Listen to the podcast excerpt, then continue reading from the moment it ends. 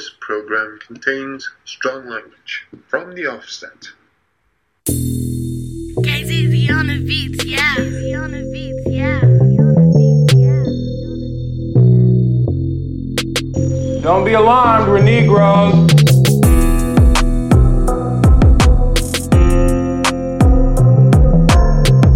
Don't be alarmed, we're Negroes.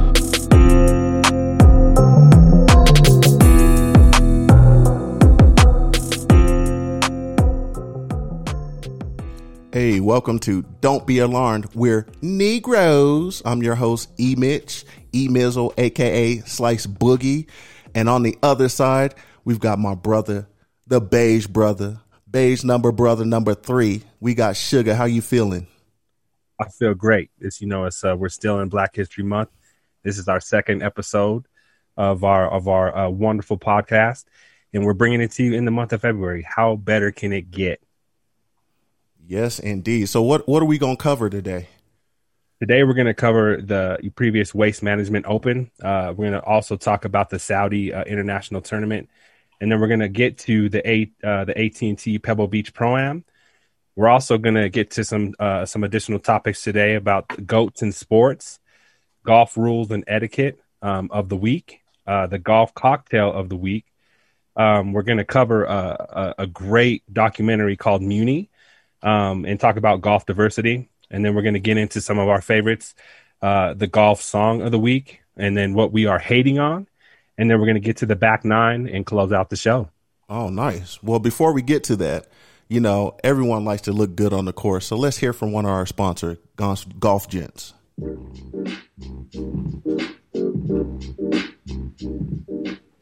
We all need practice, so why not practice in style? Golf Gents has the dopest gear for the weekend golfer. From the wasted hat line to the masters line, Golf Gents has you covered. For being a friend of Don't Be Alarmed, use code WASTED and receive 20% off your order. Head on over to www.golfgents.com.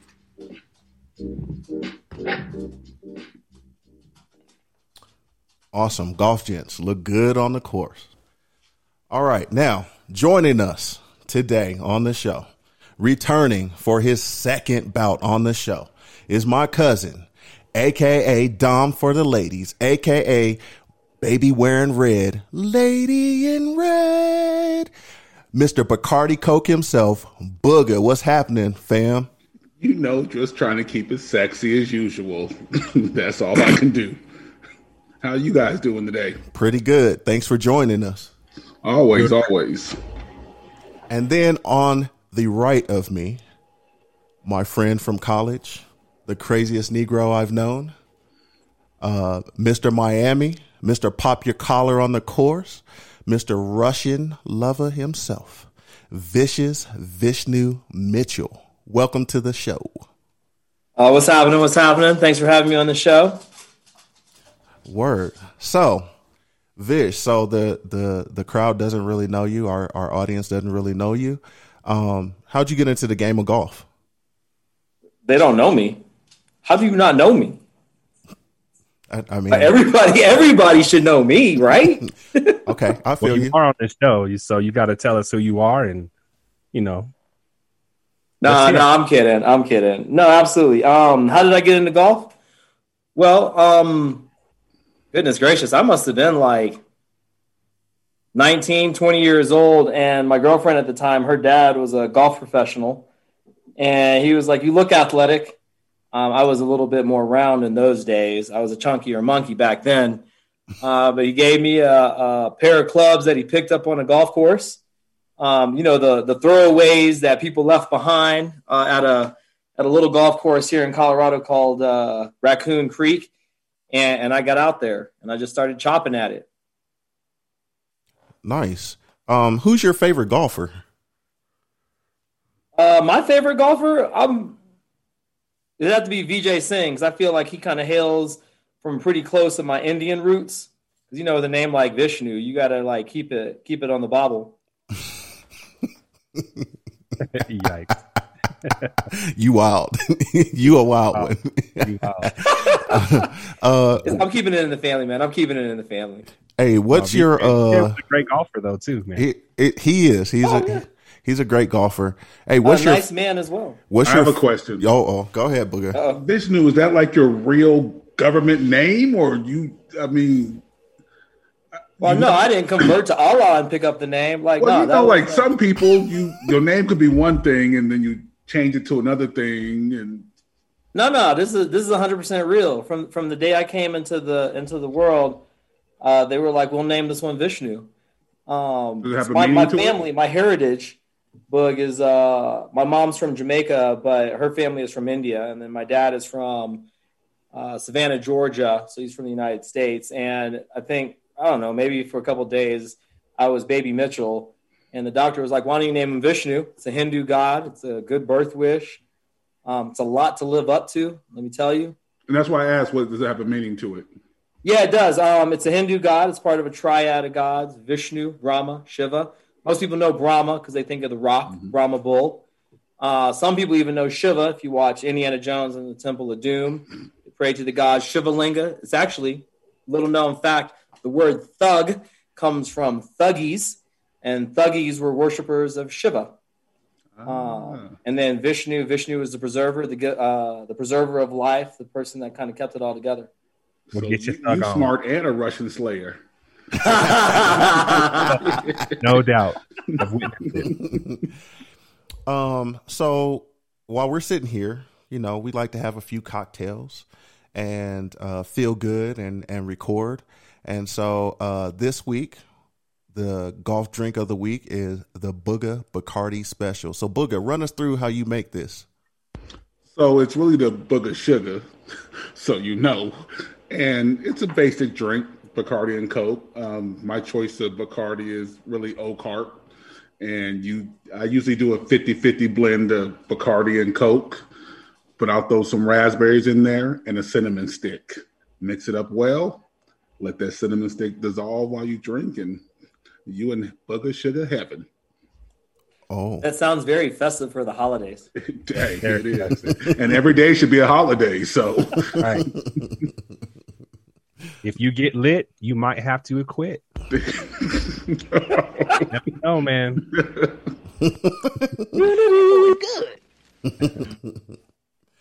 Um, so now that we got our drinks, let's talk about a little golf etiquette. And this week's subject is the way we dress on the course. So, um, there are a bunch of non acceptable things that should not be worn on the course. Um, like sport shorts, jeans, jeggings, uh, leotards, uh, training shoes, cargo pants, cargo shorts. Um, and then you're supposed to have your shirt tucked in and all those things. So how do you guys dress? Let's, let's go to you, Booga. How do you dress and how do you, what do you think about the, uh, dress rules for golf? Well, I think dress rules are great. Me myself, you know, I try and stay fashionably fashionably inclined, keep it hood, but up to date and sexy as well. Always got a different pair Air Max 90 golf shoes, different colors. Um, yeah, collared shirt tucked in. Um, I usually wear some shorts if San Diego because it's hot. If not, my my pants are always I match. I keep it coordinate. Got to coordinate. Make sure it's good to go. And you know, always a hat. Never go without a hat because can't get that sunburn on the dome. Can't have it happen. That's true. That's What, I get down. what about you, Vish? Um, well, you know, I think I, I like to wear bright colors. Um, I not only like to be seen, I like to be heard. I'm also not the tallest cat in the world, so um, if you can see me coming and you can hear me coming, you're not going to miss me. Um, I usually wear shorts when I'm out there. I do coordinate. I like the bright colors. Um, I was looking at the PGA rules for this, and the PGA rules actually aren't very directive. They just say that you need to look neat um, and and be kept more than anything. Nice and Uh, neat. so I, you know, I try to keep in that. And then again, I think I said this earlier. Is that my uh, my father in law was a golf pro, and we would golf we would golf all the time. So when we got out on the course, we kind of had to keep it tight. Well, I mean, I mean, I go out there and there are some courses where you can have your shirts untucked. So sometimes I'm a fan of that. It just depends. And sometimes it comes untucked by the big power swing that I have. Um, but um, I do enjoy rocking all the um, the Nike tennis shoes that have, have come out as a golf version.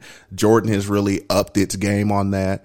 And uh, it's just not not to be boring, right? Like not the same khaki shorts and the white and brown Buster Brown golf shoes and stuff like that. Like golf is changing a little bit and you can see it, right? So you look at the ladies fashion, you look at the men's fashion, like how many um, golf fashion brands are now on Instagram, like with crazy colors and gear and stuff.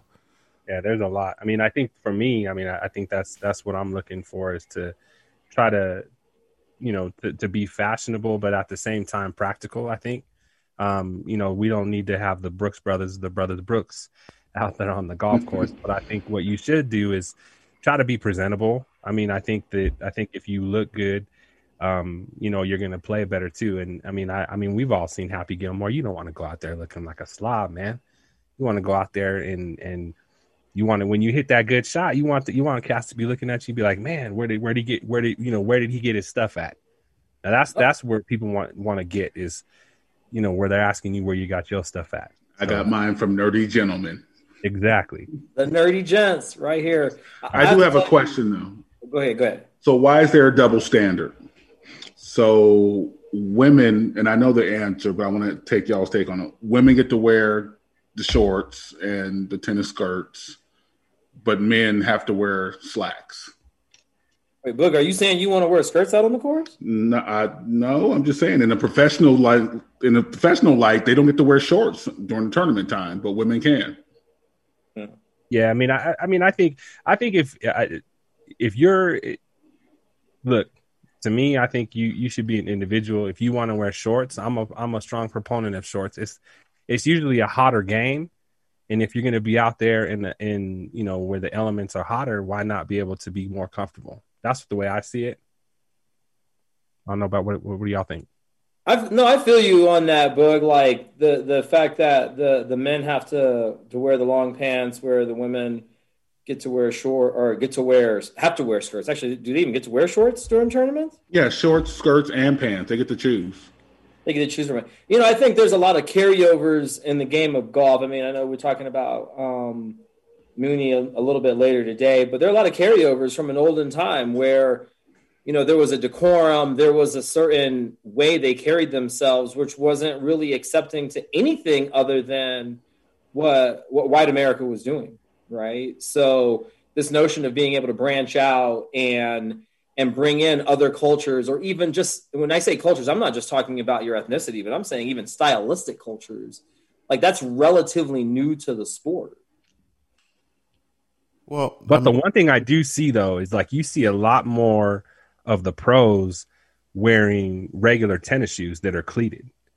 Yeah. Like you see a lot more of that now these days, and you see that the the sneaker game has actually kind of reared its, you know, kind of paved its own way into golf, and I think that's only going to continue to grow.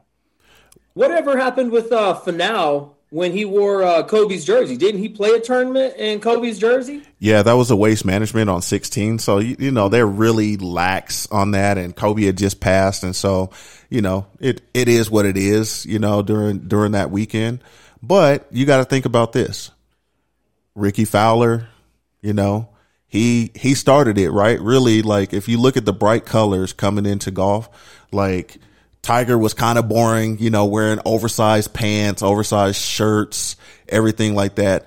Standard colors. And here comes Rickie bringing this dirt bike attitude out there with bright orange, Puma gear and everything, flat bill hat, right? Cause everybody curved they, they joints, right? Like Yeah, put a yeah. can under there with a, with a rubber band back in the day or whatever. So everyone was out there with them folded, folded brims and Rickie comes out there with that flat bill. So I think it kind of started there and it loosened up because now you got Finau and Rory. Nike's making all kind of crazy stuff for those guys, and so um, it would be nice if they could wear shorts um, when it comes to being in these hot ass places and they're sweating. Like if they can wear them during practice rounds, why not during the other time? Especially people want to see Phil's calves, you know? No, they don't.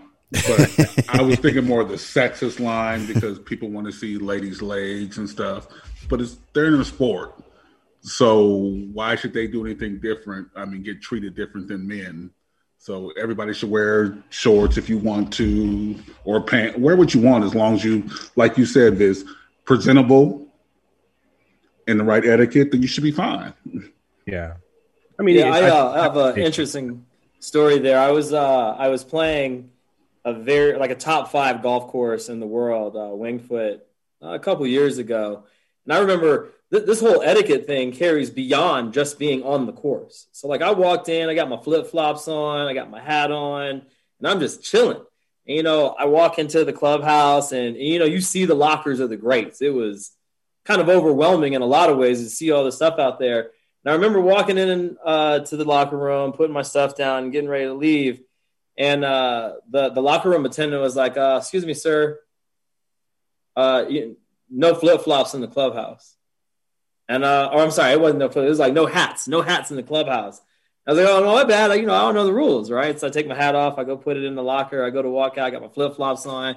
He's like, oh, "Excuse me, sir," as I'm getting ready to walk out, no no flip flops in the clubhouse. And I was like, "Oh, can I wear can I wear my spikes?" He's like, "That's okay, but you can't wear your flip flops in the in the clubhouse." And I was like, "Am I allowed to wear my flip flops in the shower? Like, what what am I allowed? Is there a, can I get a rule book before I leave this Yeah. joint?" Mm-hmm. Black But you people know- have house shoes, man, in the shower. That's for sure. I was I I was ready to have my fuzzy slippers on. I was excited. Not them prison flip flops. Just No. I mean, No, yeah, no, no. okay. It was my you got Kenneth Cole. slides. You just need some slides, man. Just in There the you shower. Go. Yeah, man. You don't know what's on that shower flow. At all. But you know, with all that said, though, I think there's there's something to be said about like they have such a level of discipline and such a level of reverence for the sport that, that they really hold everybody kind of to this one standard, right? And so, like, if you're going to be here, if you're going to be in the space, this is what we look like. This is how we operate. So, to a certain extent, I, I think the game should change or should elevate with the with the culture and the folks that are coming into the space. But at the same time, there's something to be said about discipline and, and respecting the institution that is there. Keeping the same values, those true values. Right. Now, is it okay to bend bend some of those things, right? Like being Yes. able to wear shorts or be fashionable and and wear these kind of things, you know, because there there are times out there where people are like, oh, maybe that's just a little too much. Like golf is, you know, has been a stuffy sport for a while, so. Yeah. You but know, you see it's changing. You Yeah, see it's it's changing. So you can those rules are bending. Rickie Fowler with all the colors. Um, waste management, how they get wild and crazy. Even the players, not just the fans, they pump you up. So you see the things change, and it continue. It will continue to do the same thing. I think with just like any other, you know, you're starting to see kind of in other sports too, you're starting to see that the younger generation is taking over and things are changing, right? So I think golf is going to be the same thing. Um, when I look at some of the younger golfers, you know, they're they're hanging out, you know, they they look like California kids, man. They look like surfer cats, you know, with their their hair hanging out underneath underneath the, you know, their their unfolded brims. So I think you know, I, I think it's just going to change over time, and and you know, I, just like any other sport, it's just going to continue to get younger. And I agree. It's just going to be a little bit slower because golf is such a predominantly rich white sport. So when the younger crowds come in, it takes a little bit longer for them to accept that change. Yeah, I, I think the more the more stadiums that they build at golf courses, I think all this changes. true. Hey, I'm follically challenged, as are many folks on here, so the long hair thing isn't working for me. Mine's voluntary, not by force or nature. I'm saying like you usually see like the like you would never see golfers with their hair hanging over the front of their hats. Like, Rickie it would- Fowler, when he first came out, it was Yeah, crazy. Yeah, Yeah, but it was it would always be like comb back if they were wearing a hat. Like it, would there's you you starting to see things slow, like you said, you know, um, but like it's it's it's changing over time. Yeah. I mean, if John Daly can have his belly hanging out the front of his shirt, I should be able to have the hair hanging out the front of my hat. That's all I'm saying. As long as you don't show the chiba meat on your chest, we'll Yeah. be okay. Just put the gold chain over the naps. Mm. Yeesh. Well, Next subject. Yeah. Well, now that we uh, Um, we've we've talked about a little taco meat and gold chains, you know, uh, let let's switch over to um, who are the goats in sports. So, Tom Brady just won his seventh ring, and uh, that's more than Jordan. Um, he's been the most dominant quarterback and is seen as as such. Um, he has the respect of his his peers and colleagues, and um, just even everybody. LeBron saying "goat talk" on Twitter and everything like that. Um, so, what do you guys quantify as a goat? Because there's a lot of standards out there, and do you think Brady is the goat of all sports? Golf, is he more of a goat than Tiger? Um, you know, all these things. What do you think? I mean, I, I will say I think the the definition of goat was just rewritten on Sunday. Um, anytime that you can go up and be that great for that long amount of time, I think you are the goat. Um, I mean, it's hard for me to say that because I'm a Broncos fan and I don't want to see Tom Brady ever win anything, but I have to give it to him. I mean, I he won more than than anybody else, and he did it with the most craziest circumstances. So I think, to me, I think that it was just rewritten. That boy is good. And, and I have to agree to an extent. I'll give Tom Brady the GOAT when it comes to football. He's the GOAT of football, and we leave it there. He's won the most championships in football, good to go. And he was a, I mean, we all seen this combine tape. The dude ran a, a 10 8 40 and look lost doing it. So I'll give him that. But That's why I think it's better. when you talk about the goat of sports and you mentioned Jordan, Tiger, all those, you're being sublimed and limited to your mind. Because if we want to talk goats, I know a guy who played 13 seasons, won 11 championships, and named Wilt Chamberlain. Nobody mentioned his name. That's a goat. If we, because goat is considered the championships you won, what you done. Bill Russell. you Bill, don't I mean Bill Russell. I mean, uh, and nobody's won more championships than him. So if you're gonna say GOAT, then compare, put him at the top of the list and work your way down from there. You Hold know, on, that's an but interesting but statement. go ahead. Go ahead.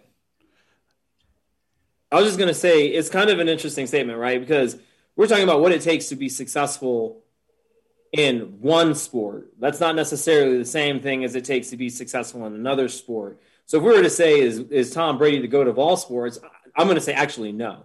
I will definitely give him 100% to go and I didn't want to give it to him. I felt like there were better quarterbacks that have been on the football field before and there will probably be some that are after, but at this stage he's won it across teams, across generations. Like he's done that. But if you're going to start giving someone the goat title in from a from a all sports standpoint, then you got to start talking about okay, well, is it a Deion Sanders? Forget the forget the fact that he didn't have all the championships, but he was successful in multiple sports.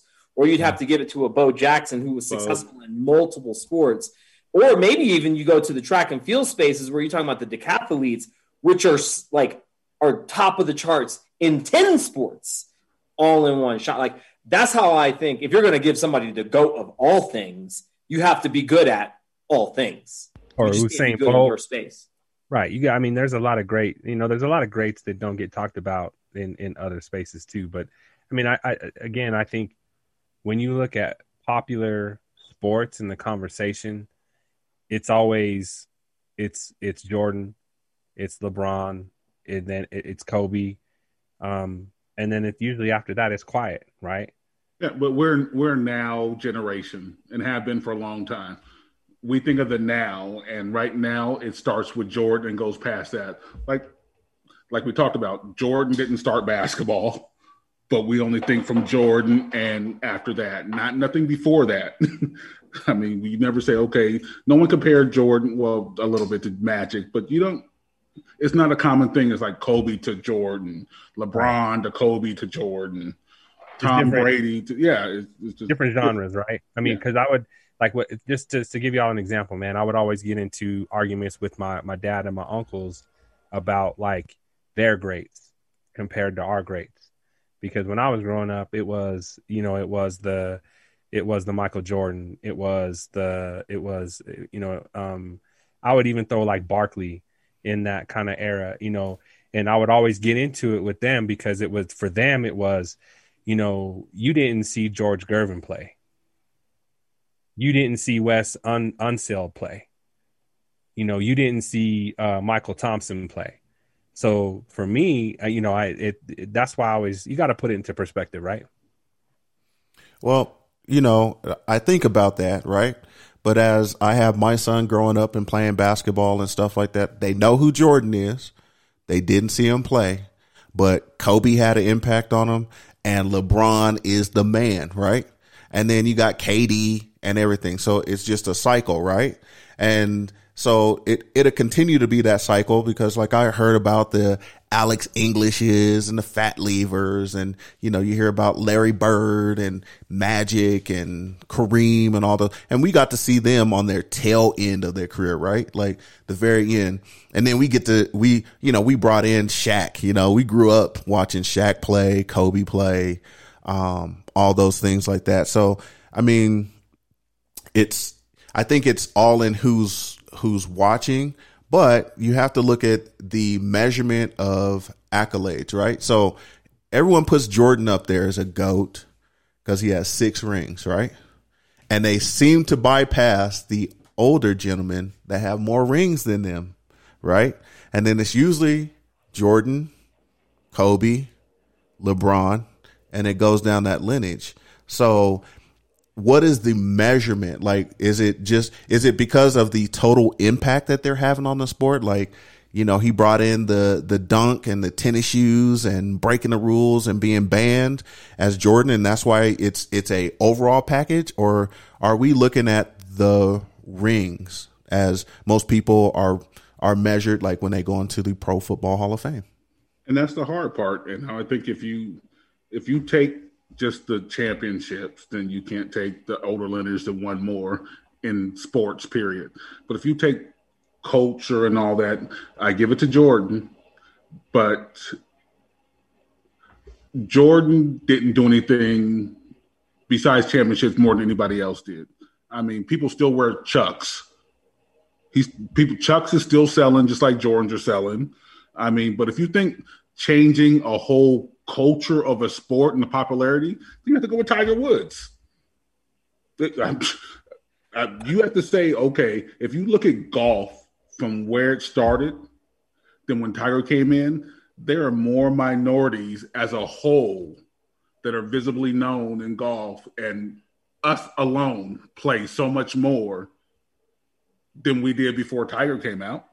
But I would look though, I you would put gotta you gotta on that- say. Oh, go ahead, go ahead, Rich. I would put Kobe on that same stage though, because when you look at the impact that so I'm not saying that Tiger I agree with you. I think Tiger Woods changed the game of golf at a time when it needed to change. And I think Kobe did the same thing for basketball. I think Kobe, you know, when you go out and you look at all the people that he influenced from people in Spain to China to, you know, New Zealand, Cats was I mean New, New Zealand, man. I mean there's not a lot What about I mean, Ivan Allen Iverson then? That was yeah, my Al- next one. Iverson. I mean, that's the next one. I mean, I think those there are people that transcend sports, and and I think you have to look at them differently. But if we are talking about if we're talking about that championship grit and grade, I think that there are certain people that that have something different than the Mhm. others. True. You, you know, it's it's interesting that you'd say that, but by all accounts, Michael Jordan took basketball and made it an international sport.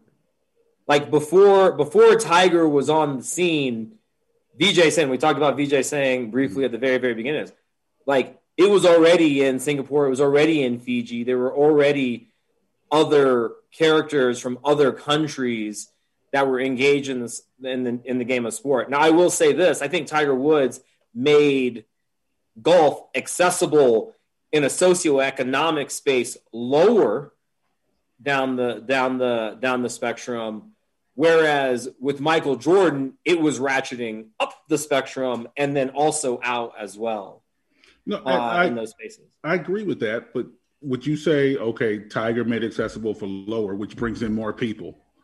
Jordan didn't bring in more people. I mean, people were playing basketball. I've been in a lot of countries before Jordan came out. Iverson cornrows. You you see so many different countries back in the day that had cornrows when Iverson came out.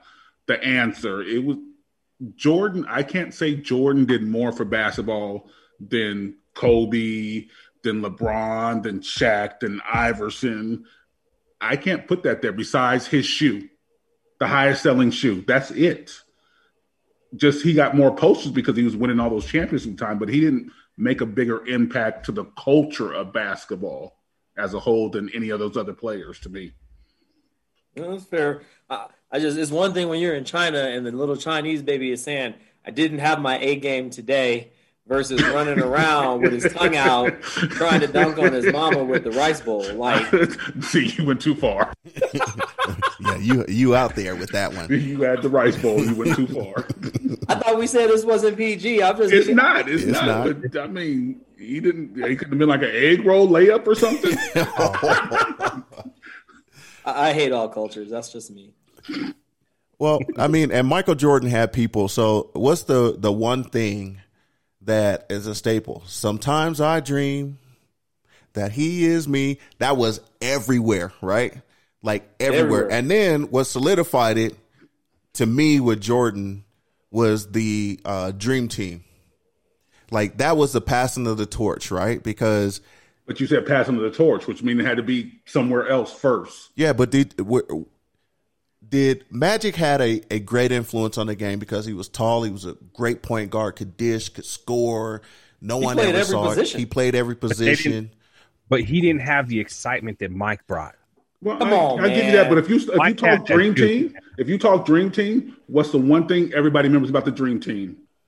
Vince Carter dunking on everybody. Or that Shaquille O'Neal got left off in favor of Christian Laettner. Dude sucks. Oh, I mean, whoa, but whoa, Christian whoa. Laettner was the number one college basketball player at the time. It wasn't Shaq. Because he He made was one shot. garbage. Exactly, one one shot. shot against North Carolina. Hey, No, because he looked like the rest of America. Not the have- dream team, America. I'm just there- saying, it was easier to sell Christian Laettner than it was Shaquille. O- Easy to sell Shaquille O'Neal now, right? I mean, if we're if we're if we're calling it true turkey, it's easy to sell uh, Shaq now, but back then it wasn't easy to sell Shaq. He They were a- what do we had? The Blue was a- Chips movie. They were scared. That's what it took to humanize that dude. They were scared of Shaq. he They were scared. of a big black dude. He Yeah, was a hood. big black dude. Yeah, but they The had Larry Bird, dude. He was like, oh snap, that's Goliath. Larry Bird, John Stockton. They had they had other cats, but I, I get I understand what you're talking about in terms of you know trying to market a younger, you know, white college player to be on that team. I definitely get it. But was Shaq more talented? We all know what the answer to that. Well, yeah, of course. just more course. dominant. Look at the look at their careers. Not their Christian, college wait, careers. wait, wait. Christian Laettner Laettner probably made more free throws. He might have made more free throws. Christian Laettner played in the NBA? Yeah, Yeah, I played think for he the did. Minnesota Timberwolves. No, I said did he play or did he watch? No, he started. He played. He started for the Timberwolves. for a bit. And he played for Atlanta too, didn't he? That might have been at the end of his career. Hey man, he, was- he got a thought his check. career started at the end. All I know is it doesn't matter. it doesn't matter. We know that Christian Laettner is not a goat. at all. I'm just, I mean, again, right? Like the, the name of the podcast, right? Is "Don't Be Alarmed, We're Negroes." Like the the reality of it is the game, all of the games, right? Whether it be football, that probably happened a number of years ago. Basketball happened a number of years ago. Um, but hockey, golf, tennis with the Venus and uh, Venus and Serena. Uh, what's the name of the new little black girl that's playing right now? That's just kind of a beast and a half Oh yeah, Like- yeah, yeah. all of these sports are starting to change and i don't necessarily again for for mainstream culture it's not bad it's not good it's just it's more inclusive Accessibility. the, i think i think the the the christian laettner versus Shaq. Like, I don't know that I would have picked Shaq then either. There probably were other basketball players, uh, Grant Hill or somebody like that, that you could have gone with. But the reality of it is, Christian Laettner looked like the rest of America.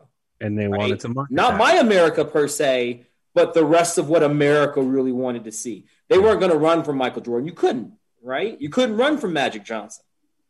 Couldn't run from Charles Barkley. These were the biggest personalities in the world at the time. But you needed something, right? Let me go grab Christian Laettner and throw him out here. And he was good. It wasn't like they picked a bad player. He was the college basketball player in all of college basketball at the time. We'd have to look up the stats on the Dream Team and to see how many points he actually Well, scored. and during- and that year, I think they beat Duke. Did beat the Fab Five. Okay, but that was called the timeout. and they had other people on that Duke squad other than Christian. Laettner. exactly. Christian Laettner. Cut I. Christian Laettner got the love because of that one shot. Right. Bobby Hurl. What, what was his name? You, Bobby Hurley. Bobby Hurley. he was better than Christian Laettner, bruh. They had Grant Hill, and then they had um they had some other cats on that team was decent. Eric, you would know. You know. Yeah, it's good. But all I gotta say is that boy was good, man. That boy good. You know. so, uh, you know that that was a, a good discussion on the goats and everything. So, um, let's take a little break. You know, we're getting famished and uh, we're a little hungry. Um, we want to get some vittles. So, uh, let's hear from May I personal personal chef.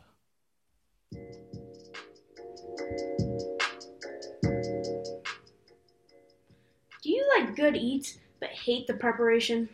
May I, Personal Chef, a traveling chef company that specializes in meal prep, catered meals, and private events, developing comfort food tastes with amazing flavors, creating memories one bite at a time. Visit May I Personal Chef at mayipersonalchef.business.site. Man, some vittles. That's that's great. Feed feed me. You know what I'm saying? Yeah, time to get time to get the the samples and uh, Chef Mays. We need you to, uh, you know, we need- we need a spread for the podcast. Yeah, go ahead and send that. Yeah, go ahead and send that to us ASAP. I want some food. No doubt. well, all right, man. We're gonna get uh, into um, covering the the tournaments from last weekend. Uh, we'll go ahead and start with the Saudi International Tournament, and then we'll go ahead and get into the waste management uh, um, tournament as well. So, um, the Saudi International Tournament, uh, different hours for a lot of us. I don't know if any of y'all were watching any any of the um, any of the live coverage, but uh, a lot of the highlights was crazy. Um, Dustin Johnson won uh, with a 15 under. And then um, I don't know if you guys saw that, but if you did, let's talk about the the the moment in time when he actually almost killed somebody um, with that with that uh, with that shot. Hey, that he's not the only one. You know, there's I'm sure all of us in this group have been close to uh taking a few people out, you know, on teeing off, but his was epic because he got a hold of that thing and it took off and down goes Frazier. You saw a person just go ahead and He sit down. just took it, took it. Yes, and I I can't lie, and I didn't see it live, but when E Mitch sent it to me, I'm in my office and I'm in a meeting. I'm listening to my boss talk, and I watch it and I laughed out loud because he fell like boop boop sniper down. Like oh man, he You know hit that grass kind of hard though. it's crazy you said the sniper piece because over the weekend, man, I, when I saw that, I was watching it on Twitter when I saw it happen, like when I saw like the highlight of it. But at the crazy part is that on on the TV, I was watching um, this crazy special on JFK. So when you said sniper, man, when it hit, when that ball hit for that dude, it, it looked like someone shot him, man. It For real. did. Because you saw the tee shot and the ball leave, and you saw it going, but you really didn't like see the ball. But you saw the dude, and right when the ball hit him, he just said back, back, back, just down. Right, man down. Oh goodness, is it was a volunteer that was just working at the course? Yeah, it was like a ropes dude, like you know when they tell people to stand back, but with nobody out there. But yeah, he took one for the team. He took one for the team.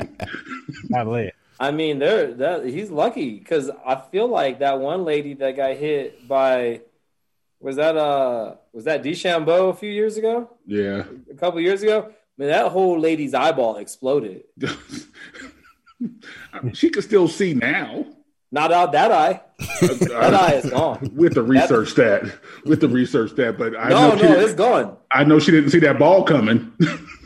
No, no, no. And I feel like Du- uh, DeChambeau might have picked up the eye and not the ball. See, wrong. You Come wrong. on.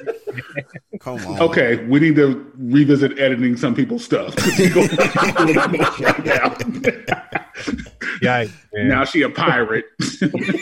Hey, it was kind of cold blooded though, because like, I mean, he didn't know at the time how bad the damage was. I think he just gave her his glove. He was like, "Hey, man, sorry about your eye. Here's a glove," and kind of that's walked the off. norm. Yeah, that's the norm. yeah, I mean, listen, if I if I'm losing an eyeball on a golf course, I want a little bit more than a golf yeah. ball. We we go into court for that.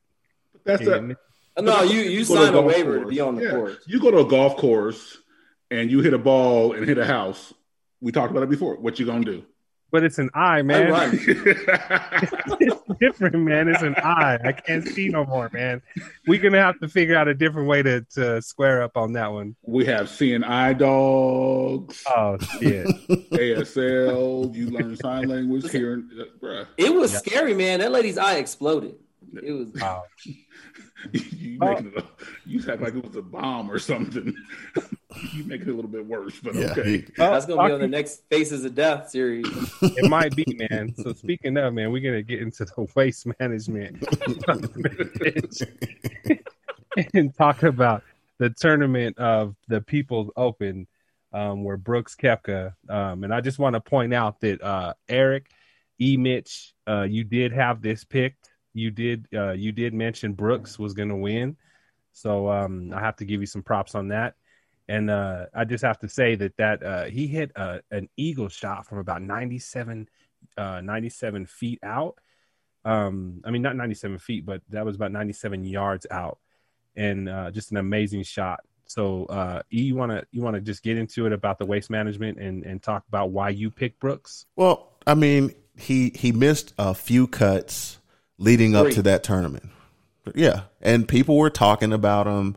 You know, just like they they build up everybody else, and they want to talk in the media if the, if you're not living up to their hype, right? So, so I think Brooks came out there and he just played his game, right? Like he was quiet the first few days, like he was doing his thing, you know, making his noise. He wasn't like Xander, you know. Xander was out there. I'm not gonna say nothing yet. Okay. All right. So he was out there getting it and everything.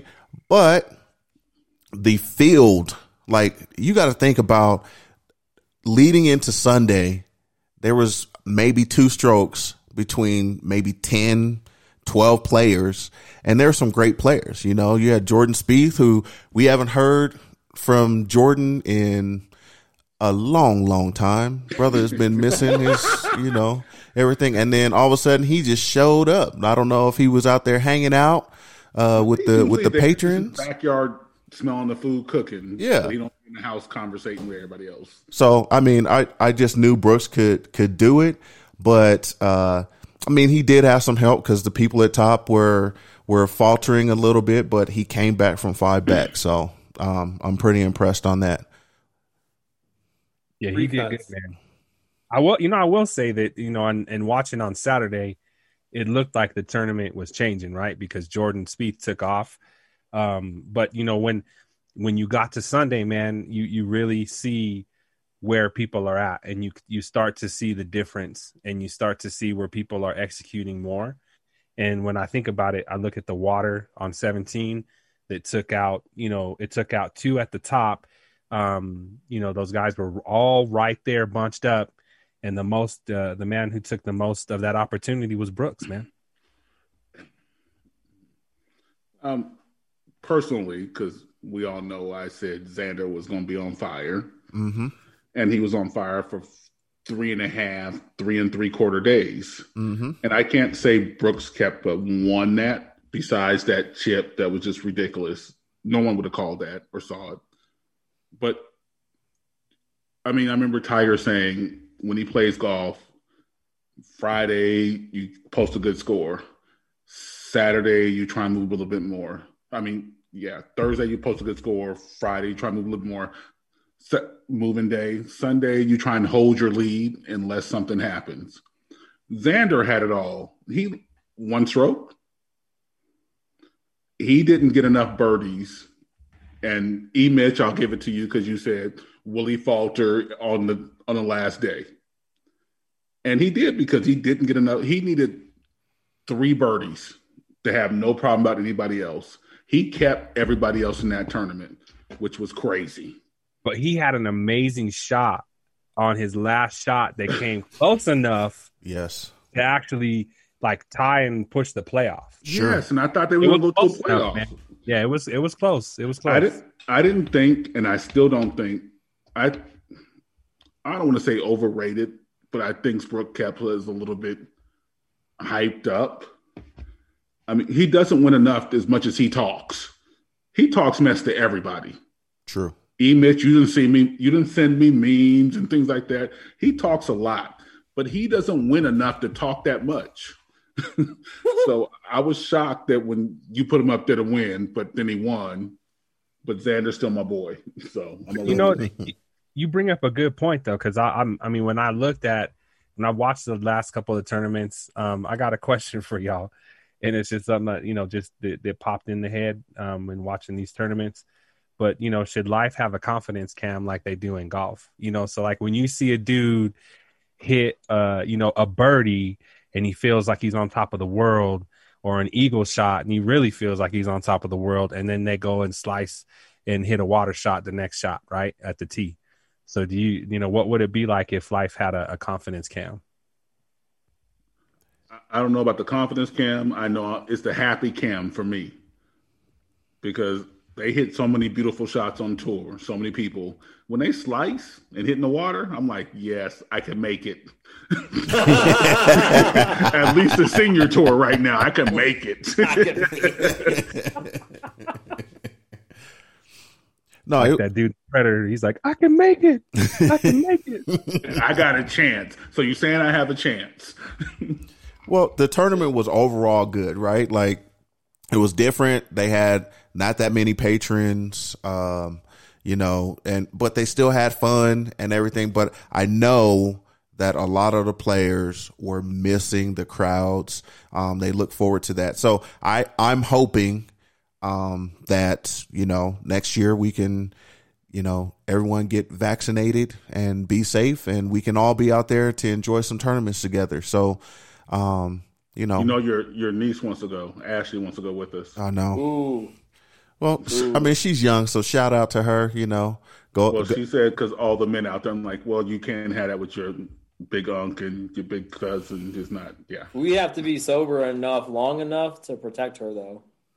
Yep, exactly. So Facts. yeah, we'll we'll have to discuss that. We'll discuss this tournament again next year. Vish, you had a part in that. We'll get your perspective uh, on the next wasted episode. Let's roll into the uh, A AT and T Pebble Beach Pro Am. Right, so it's uh, Pebble Beach, California. Um, it's two courses. We got the Pebble Beach Golf Links. It's uh, 70, 51 yards. It's a par 72.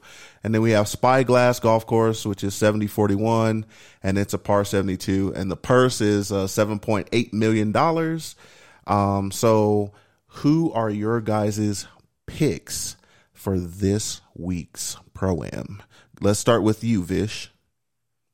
Um, I am gonna go with uh. How, how's Paul Casey playing? Uh, I mean, Did you just say Paul Casey? yes, he did. Yeah, why not? Okay. Um, I mean, yeah, he he might be okay. If you don't know how he's playing, then you know how he's playing. Oh no, no. Actually, I'm gonna give it to Jordan Spieth because Jordan Spieth's in the field for this one. Actually, Paul he had a Casey pre- would. he's had a pretty good outing. He had the fourth finish at the at the waste management. Why not? I'm gonna go with Jordan Spieth. That's my that's put a pin in it. Okay, I got you there. What about you, Booga? well, I'm going with Jordan Spieth from the get go, unlike some people, Casey. but uh, I got it split between Jordan Spieth, Jordan Spieth and Jason Day. Something something's telling me Waste Management helped Jason Day out a lot, work on his swing and his shot shaping. And Pebble Beach really plays good for him, so I think he'll be okay. But my sleeper, you ready for this? Harold Varner III. I think this course sets up perfect for him and his shaping of the ball and his patience. So I think Harold Varner III is going to put it down. It be in the top five at least. Is that that dude that looked like sea pipes? That's him. I'm done with you. That's him. hey, hey, sugar. What what's your picks? You know, uh, after those, man, uh, after that last comment, man, I got to gather myself here. But um, I, I actually like Jason Day too. I think that he's going to start to get right. Um, and I think that you know he was a you know he's actually had a a good run at Pebble Beach. He's been previous runner up, and I think that he's got a good chance. Um, I also um, I have I have a, a sleeper and then a guy who I would like to see do better. All right, my sleeper is Phil Mickelson. We haven't seen Phil play in a minute. He's in the field, and I think that uh, he's on that senior tour. That's why. Well, I think I think he's got a chance. I think he's got a chance to go out here and, and show these young cats what's up. But then um, I'd also like to see Rickie Fowler play better. He's missed some cuts, and I think golf is better when when he's uh, when he's doing good. Hey, you don't think that man's rheumatoid arthritis commercials is catching up with him? Phil? yeah. And did you see him out there with Barkley? If Phil can get Barkley to play better, man, I'm I'm I'm a root for I'm a root for Phil, man. Okay, like you you can get Barkley to play better. What are you talking about? hey, come on, man. I'm just saying it, the the match was the match. I won some money on the match, so I appreciate Phil. That's why I'm I'm gonna give him some kudos. Okay, okay. So I, I, hope he I hope he does well. So um, when do they tell the celebrities? When do they when do they announce the celebrities playing? Not, I don't think they're having it this no year. Celebrities, no, no spectators, no nothing. either. Just pros. Yeah. Just pros. Well, then how are they calling it a pro am? Because it's just the name of the tournament, man. Yeah, it's the name of the tournament, man. And FYI, on this point, my number one pick was Dustin Johnson, DJ, but he withdrew, and they haven't said why yet. But he said he had to go home for some personal reasons. But he was my pick for the win. Got to go get that back. Yeah, okay, I feel you. Took you down two, two bottom screens done. well, my picks are. Um, I think I'm gonna take uh, Jason Day, and then I'm along with Booger on the Harold Varner train. It just sets up for him, and he's been playing well and been been sneaky. And uh, he's Team Jordan. He always has the fly fly shoe wear on, that but he he's been confident. He's been playing. Um, and so um, he has a lot of respect out in the field. Um, so I'm looking forward to that. But I wouldn't be mad if Jordan Spieth got in there, Jason Day got in there. You know, it's it's cool. So any of those guys would would would be great. So, Mitch, do you think we can get Varner to come on the show and say, what about the baby? we, we, probably have a good chance to get him on the show. Don't know if he's going to say that out loud. Yeah, I don't know if he's going to sing the "What About the Baby" yep. remix.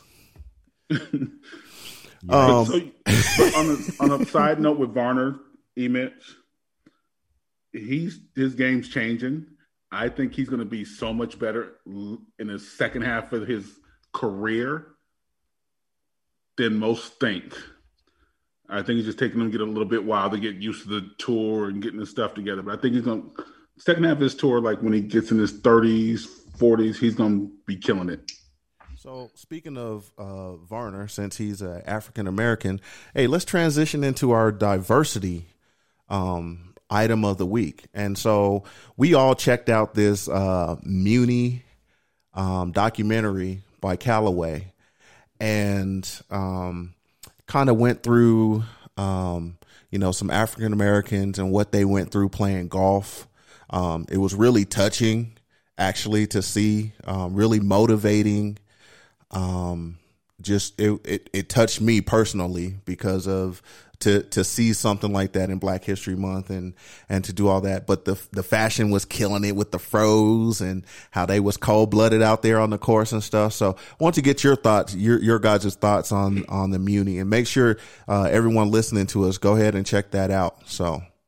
Yeah, go go check that out on. Um, you can see it on YouTube. Uh, just type in um, Muni stories from a public golf course, and it really kind of walks you through that that story. And I think what the one thing that resonated with me is the fact that you know, the, these gentlemen were talking about how the game of golf gave them a better life. You know, when they were, you know, coming up, they they might have, you know, seen a lot of their people, you know, a lot of their friends and family go into jobs where they were very low paying, um, where they worked a lot of hours, and they they the result wasn't is it wasn't a good life. They're in a factory, they're in some kind of dark place, cleaning somebody's house, right? I mean, think about that in in back in the day, but these guys had an opportunity to not make a lot of money but they lived a good life on the golf course and they learned how to play the game of golf. And it actually helped them in life because they were able to hustle later on and make money. So to me, I think that's what resonated the most. And one of my man, that my man was in there, and he was talking about, you know, I didn't have a lot of money, but he said the first clubs that I went out and bought was a pair of of Northwestern clubs, and I said Northwestern clubs. Shit, I went to my golf bag, man, and that's my first set of golf. My my first set of golf clubs was Northwestern. So for me, it you know I felt a real connection to this story, and um, it just meant a lot to me. And I'm glad we got to talk about it today. So you know, get let's get some other thoughts here. Uh, uh, to me, and when I watched it, what resonated with me was the hidden history the hidden history is like you don't hear these stories of us being younger growing up. We don't hear these stories in 30 late 30s, 40s now, almost hitting 50. You don't it shouldn't take this long for hear stories like this for our people. Cuz to me, you don't hear when blacks were playing golf and they were caddies and got to sneak, they had caddy day and play golf and sneak out there when they had to and learn the game of golf and be great. It's that hidden history that touches my heart knowing that we have more out there that we still have to discover within ourselves.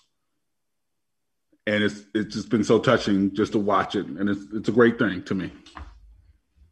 Yeah, I, I love that uh, book. the the whole concept of the hidden history. Um, you know, there was a movie that came out a few years ago called Hidden Figures. It talked about the the African American women that did the math. They were the calculators um, to get the space shuttle up, and watching uh, these African American brothers that really they pioneered the way for for folks like you or I to get out there and actually be able to participate and play in this sport. Um, and mind you, and it's probably no different than anything else. Like we we as a as a people as a culture, and this is true of all cultures, we leverage sport in a lot of ways to escape from the realities of the outside world. So to the to the extent that they were able to go into the sport and to participate, even despite Jim Crow and and people being just you know downright uh, rude and putting them down and trying to hold them back, and they were still able to get out there and, and enjoy the space and and give themselves respite from the from the world around them that was huge. And then that we get to hear about that and and share that story with the next generation i mean hell just for me to hear it right? It empowers me uh, much less being able to take that and give it to my daughter or give it to my son uh, to take them to the next level. I mean it was it was pretty beautiful. It was, it was really touching. It was i don't know it made you just go hmm like you know and I think the, the the best thing that we can do is is to take that experience right and and to to to carry it on to move it forward to introduce new people to not only like life these are life teaching moments right? These are things that that people went through so that we can have a better life. Like yo what like all, each one of you said i think that it um you know it if we do not carry it forward we're doing something wrong Agreed. That's, that's, all of our duty. And that's it. And this show's about golf, but no matter what you do, what you say, golf is a a sport of self and discipline and honesty. And you take those core values of golf and teach your kids, teach your friends who didn't play before and bring them on.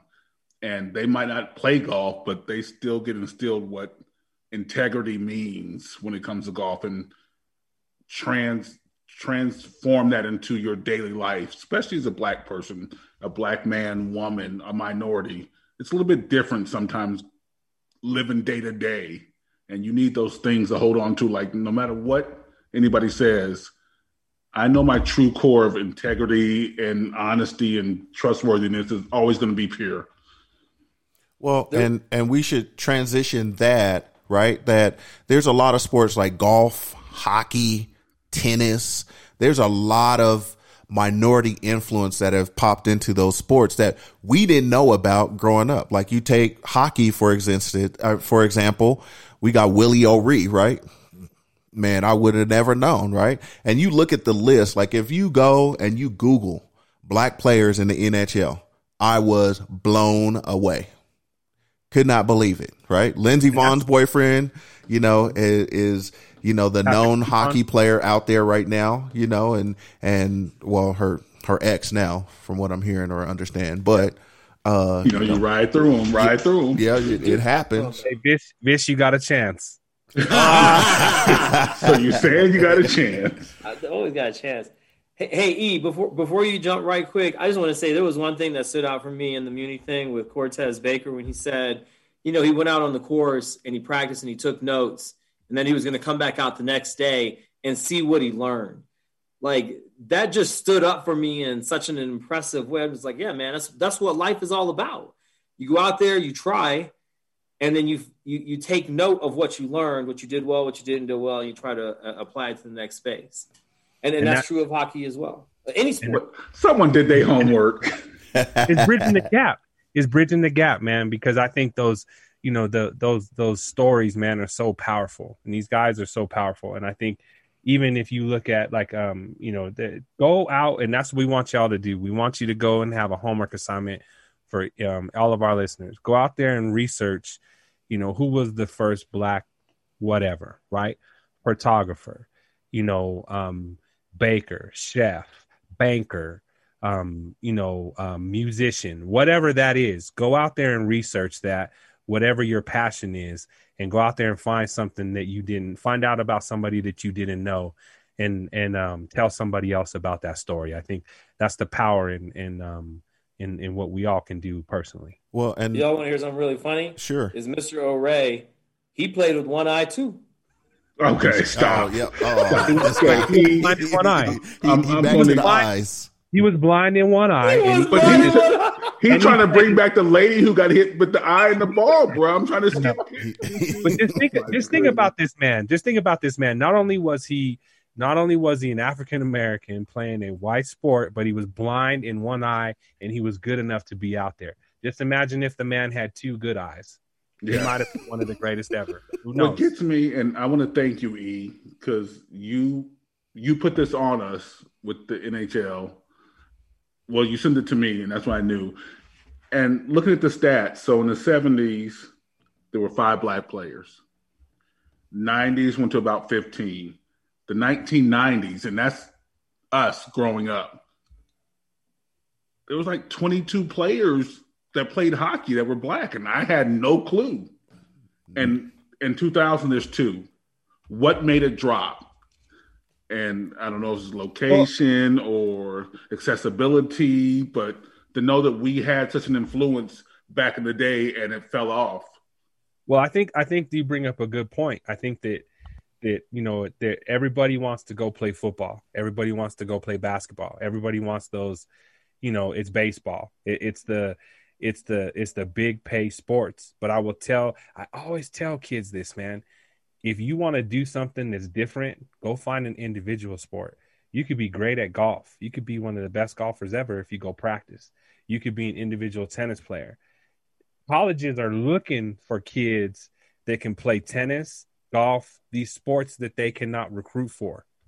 So if kids are smart, if minority kids are smart, doesn't matter what color you are. Minority kids are smart you would go and find an individual sport where you can go and make make an impact and communities get out there and help your kids man like if they need help getting these equipment and stuff because golf is expensive hockey is expensive tennis can be expensive um, if these kids needs lessons and everything like that you know um, I know there's a couple of companies out there like Golf Gents and stuff that want to give back and help kids. Um, get out there and help. You know, they got programs like the First Tee and stuff like that help them. You know, let's push these kids into all kind of sports besides dribbling and running the ball. Like we can, we can play everything. The number one unused scholarship for minorities, in case y'all didn't know, is women's golf. Number one, like it was like seven percent scholarships are used out of hundred percent. That's sad. AJ, To all of our female listeners, get your kids involved in golf. AJ, if you're listening, my my daughter, free, free Please. education. please, daughter, education. get a scholarship in golf, please, daughter. Hey, Yes, Booger man, you got me. You got me like really, really thinking over why would the numbers have gone down from nine from the '90s to the 2000s. I, and I thought about it too before we came on the show when Emid sent me the stuff. and I know certain sports, and I try not to take it there, and I it it comes up because it's life. But I mean, certain sports are more racially biased. But then it threw me when I see the numbers during our history of racist years, the more racist racist years of lynchings and hangings and things like that, there were more players than they are now. And to only have two in 2000 just threw me off. And I couldn't, I can't, I don't have an answer. Couldn't fathom why. Well, I, it had to be accessibility. I think it's accessibility, and I think that there was also that baseball kind of took a there was a larger increase of African Americans that that had an interest in baseball. Well, I thought about two, that too, but when you think baseball, I think minority. So that's Cuba, Dominican Republic, Yeah. things like that. Because we don't have a lot of black U.S. born players playing baseball when you count the numbers to Dominicans and Cubans. So, and I'm thinking, Thousands. do we move out the north, out It the snow? yeah. Well, and I think you you have you had a migration too. You know, you um you know people did. You know, um, I think, and, and you look at the bigger things that kind of happen in, you know, in the 2000s too. I think, you know, um, just like with this pandemic, people are moving from their traditional places to places where they want to be. And I think that a lot, some of that same thing happened maybe after 9 11 um, where you had people that moved a- away from a lot of met, you know uh, your normal metro areas.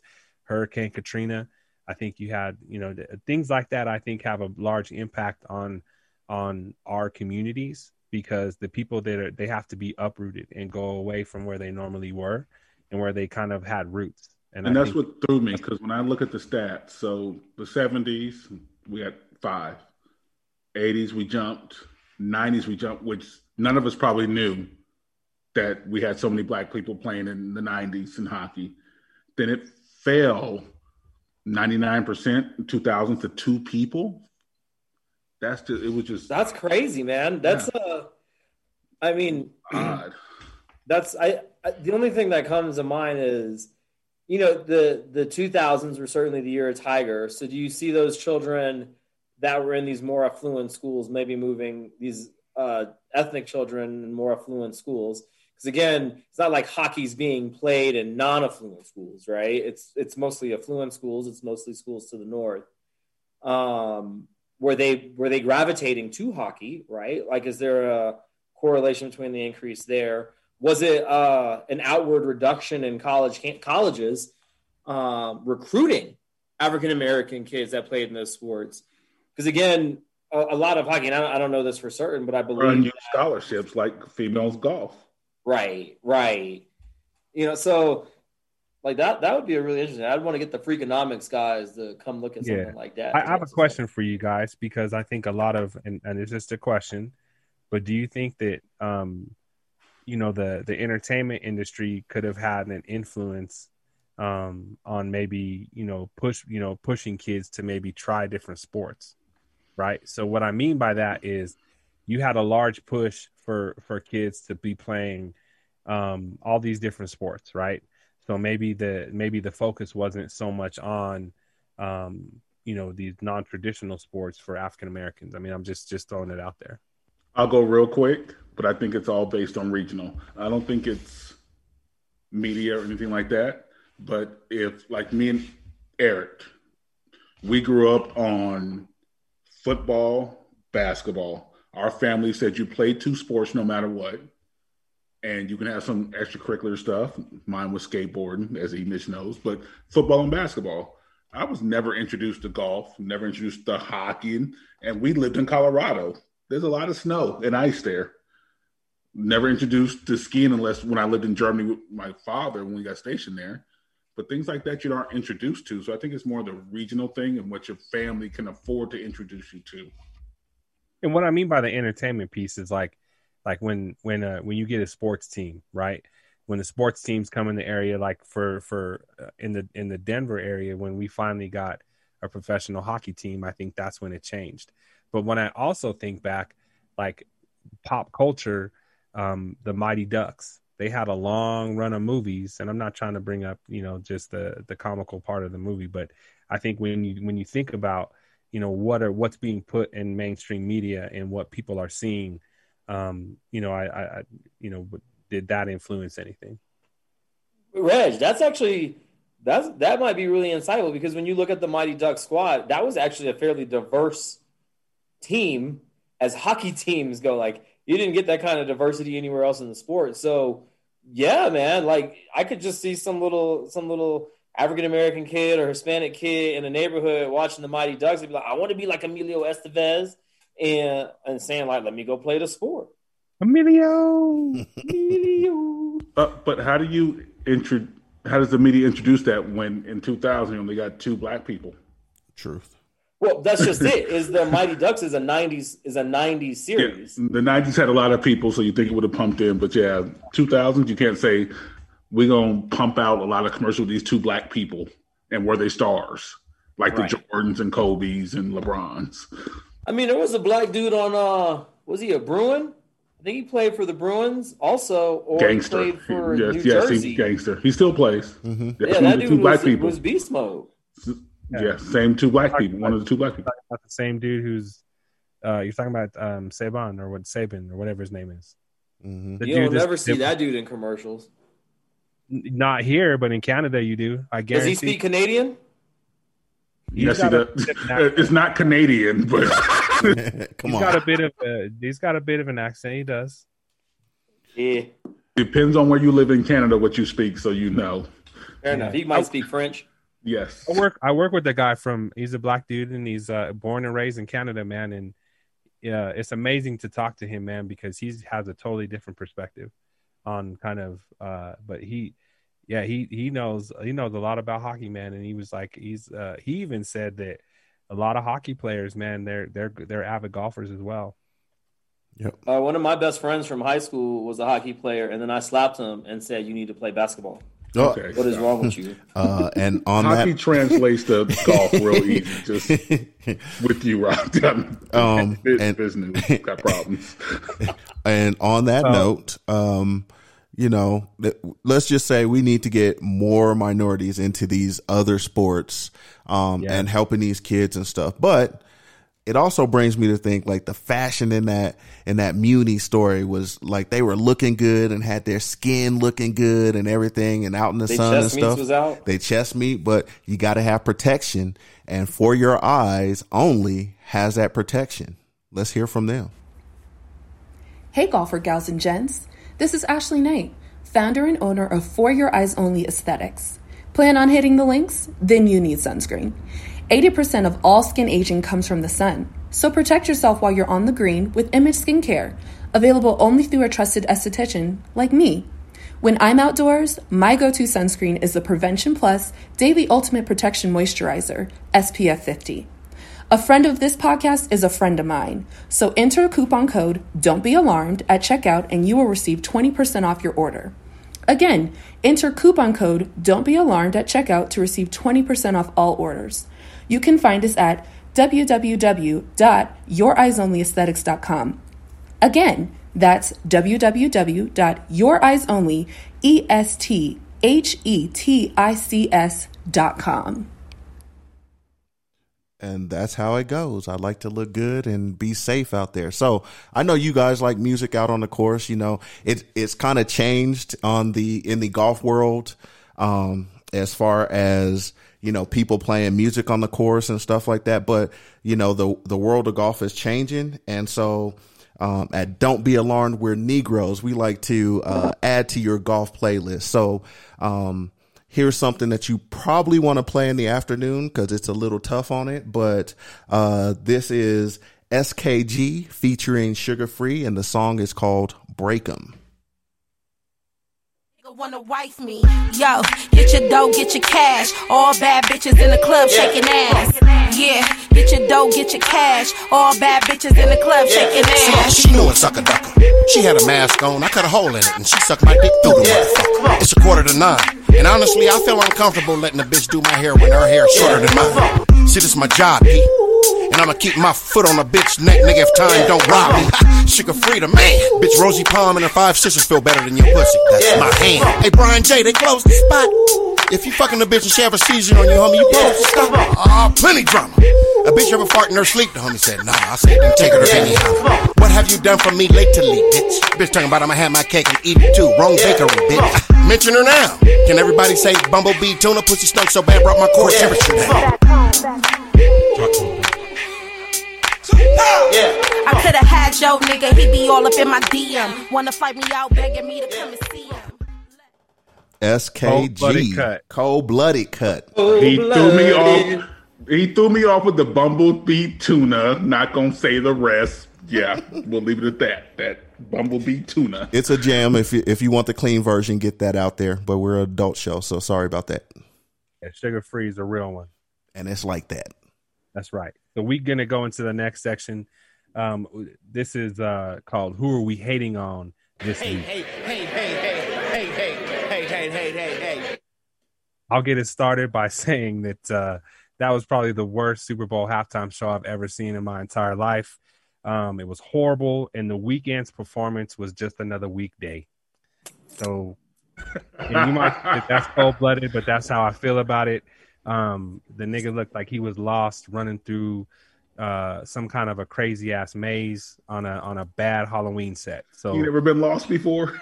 um, hey, that brother need to find himself. That's all I'm gonna say. but that's that's what I'm hating on this week. I think they could have, you know, definitely could have had a better Super uh, Super Bowl uh, halftime show. And the world can always uh, stand more Shakira.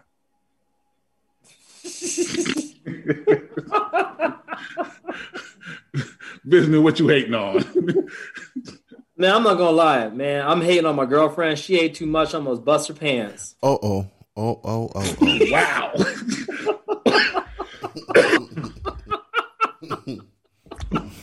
Can you elaborate on that, or will that get you sleeping on the couch? Nah, man. For this, so no, no. We actually talked about this beforehand. I told her I was gonna say it. She was like, I was, I was given permission. Let's not get it twisted. Uh, but I made, I made Super Bowl meal. I did four kinds of wings. I did a honey hot. I did a lemon pe- lemon pepper. I did uh, old old fashioned uh, red hot. I put that shit on everything. Uh, buffalo sauce, and then I did a uh, and then I did a, a honey mustard barbecue. And I looked over, and like thirty wings later, she was still going. I'm like, "What are you doing?" You got any She's left? like, "Baby, I ate too much. I think I'm gonna blow a button." And I was just like, "Ooh, that ain't a good look, love. That ain't a good look." Mm, mm, But did you still get some loving? Always, yeah, yeah, yeah. She like, don't co- that's not to don't complain. when you throw down in the kitchen, the way I throw down in the kitchen, it's hard to it's hard to run away from that. mm.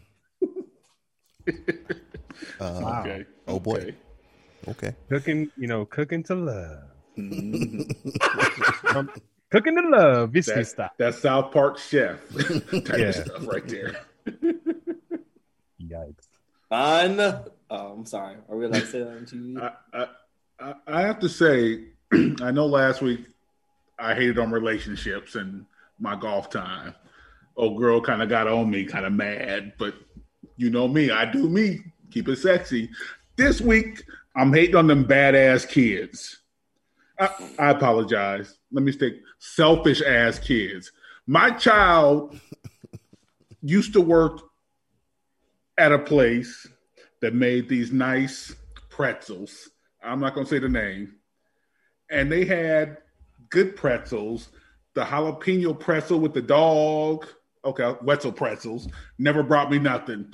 She quit her job, went to Krispy Kreme, and ain't brought me no donuts yet. Selfish ass kids. hating on them. That's cold blooded, man. We got to cut them loose. Exactly. But she keep asking me for money every week. With a job.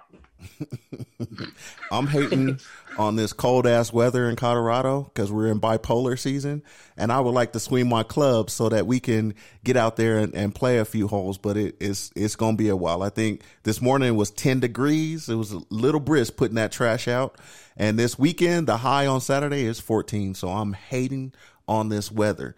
I need to get back to my golf game. So we need I'm spring. hating on your weather too, being in San Diego. That's just sad. okay, now Rather we cutting diamonds, rather be you know hitting the club. yes, sir. Not a good look. Hey, Vish. So uh, Yes, sir. before Yes, we sir. before we wrap up, um, last week we went through a back nine with Booga, myself, and Sugar. And uh, since you're the new guest, I'm gonna ask you nine questions, and you throw out a quick answer so we can wrap up. But uh, if you could turn any shoe into a golf cleat, what would it be? Uh, I would turn my um. Oh, that's a good question. I would pro- I would probably turn my um. You know he said uh, real my quick, Yeezys. right? Yeah, yeah. I had to think about it for a second because this is an important question. This is a really, really important question. Yeah, it probably it, actually it'd probably be my uh my Ted Bakers. They've got like the two tone brown. They're uh What are they're baroque those like- style. Put cleats like on the pro bottom. kegs? What happened? What are tip pro bakers? What is those like pro Ted kids? Bakers. Like pro kids? No, no, they're a dress shoe. Oh, No, okay. they're, they're like multi. They're like uh, they're like leather, and then they have might have a pattern on them. Yeah, sometimes. Yeah, my Yeah, Ted yeah, yeah. Bakers. Like Yeah. a upscale penny loafer? No, Yeah, the uh, upscale lace up. okay, Yeah. I was asking. Okay. Hey, what's your favorite favorite beverage while on the course? Oh, tequila. You know this. Yeah, I just thought I'd ask. Uh, what's your favorite club in your bag? Five iron. I think it's the right length for me. What's the lowest score you shot, and what's your highest? And did you lie about either one of them?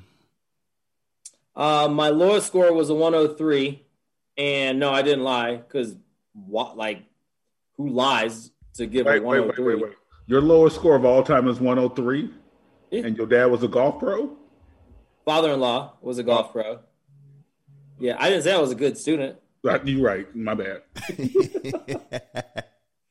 And then my highest, oh lord, um, yeah, too many.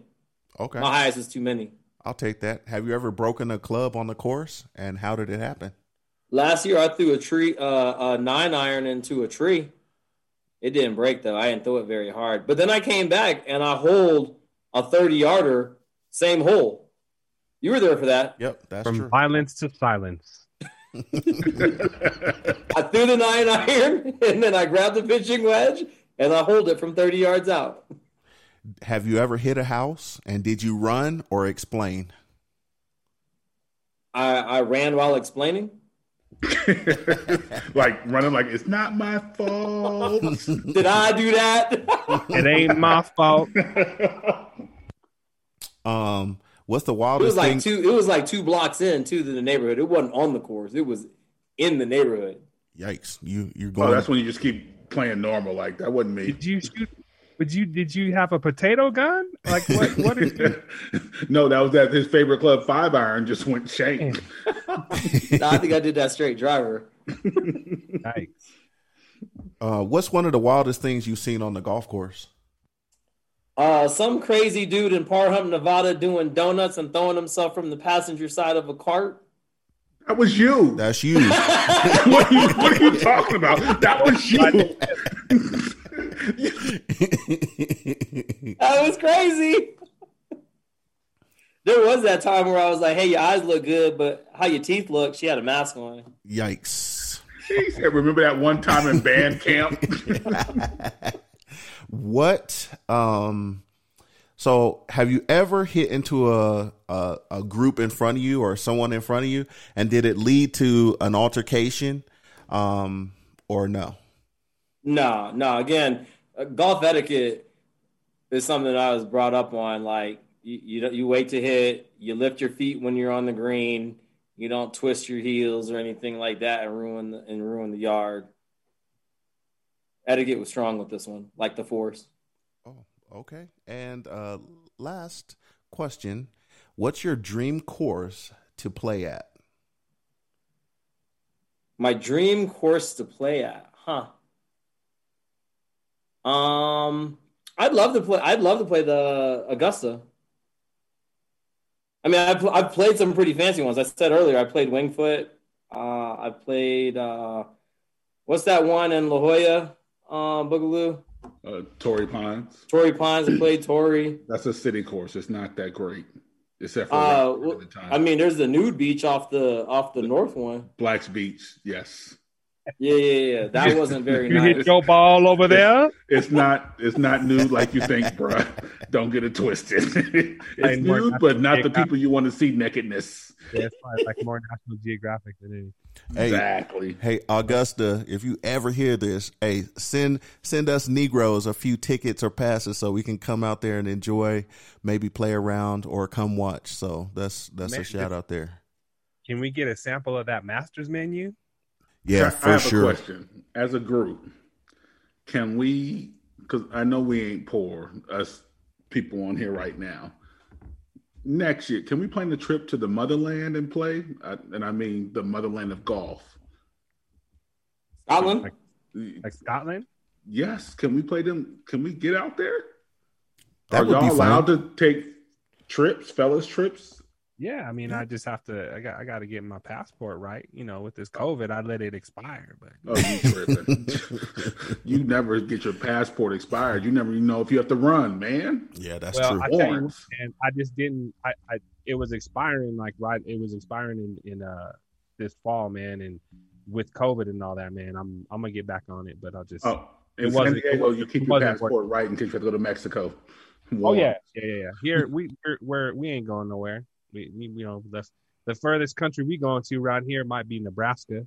yes, sir. Nebraska love. Oh boy, I'm down. I want to go to Scotland. okay, Well, I I say want we another shrimp on the bobby. I'm down. that's not Scotland. wrong country, player. Whoa. Yeah, Oh my goodness. E, take us out. hey, uh, so Booga, uh, tell us uh where people can find you, and Vish do the same. Well, you can find me on Instagram, NY to SD28. Um, Facebook is just Dominique Grant. You can find me if you're in the right strip club, Big Sexy. You know, it just happens. Come out to San Diego, hit me up, and we can play some golf or get some drinks. I'm always here. Strip club. Are you DJing, dancing, or throwing the dollars? Come on, man. I'm getting the dollars thrown at me. That's why they call me Big Sexy. Uh, Vimesh Vishnu. You can find me on Instagram at Louie Haute. Uh, L O U I E H A U T E at Louie Haute. That's where you can find this one.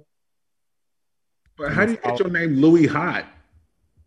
Man, it was a phase I was going through. I was, was like I was Louis Keophis, but I didn't know how to spell Keophis, so I went with so I went with hot H A U T E because I was like, you know, I try to be a little stylish with my sunglass hood, hood hoodie here and you know whatever whatever.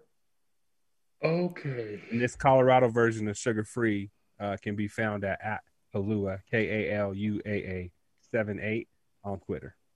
Yeah, and, and you can hit up E Mitch on Instagram at Golf Gents or Nerdy Gentlemen. Um, and make sure you follow the uh, Don't Be Alarmed We're Negroes on Instagram and Twitter. Um, and with Yes, that, sir. we appreciate you coming. Thank you, guests, for jumping in here and having a good time and discussing all things in diversity, golf, sports, anything and everything. And so we will check you guys out next We're gonna next get week. at you on the next episode. Yes, sir. Thanks Much for having me. love. Much love. KZZ on the beats, yeah. KZZ on the beats, yeah. Don't be alarmed, we're Negroes.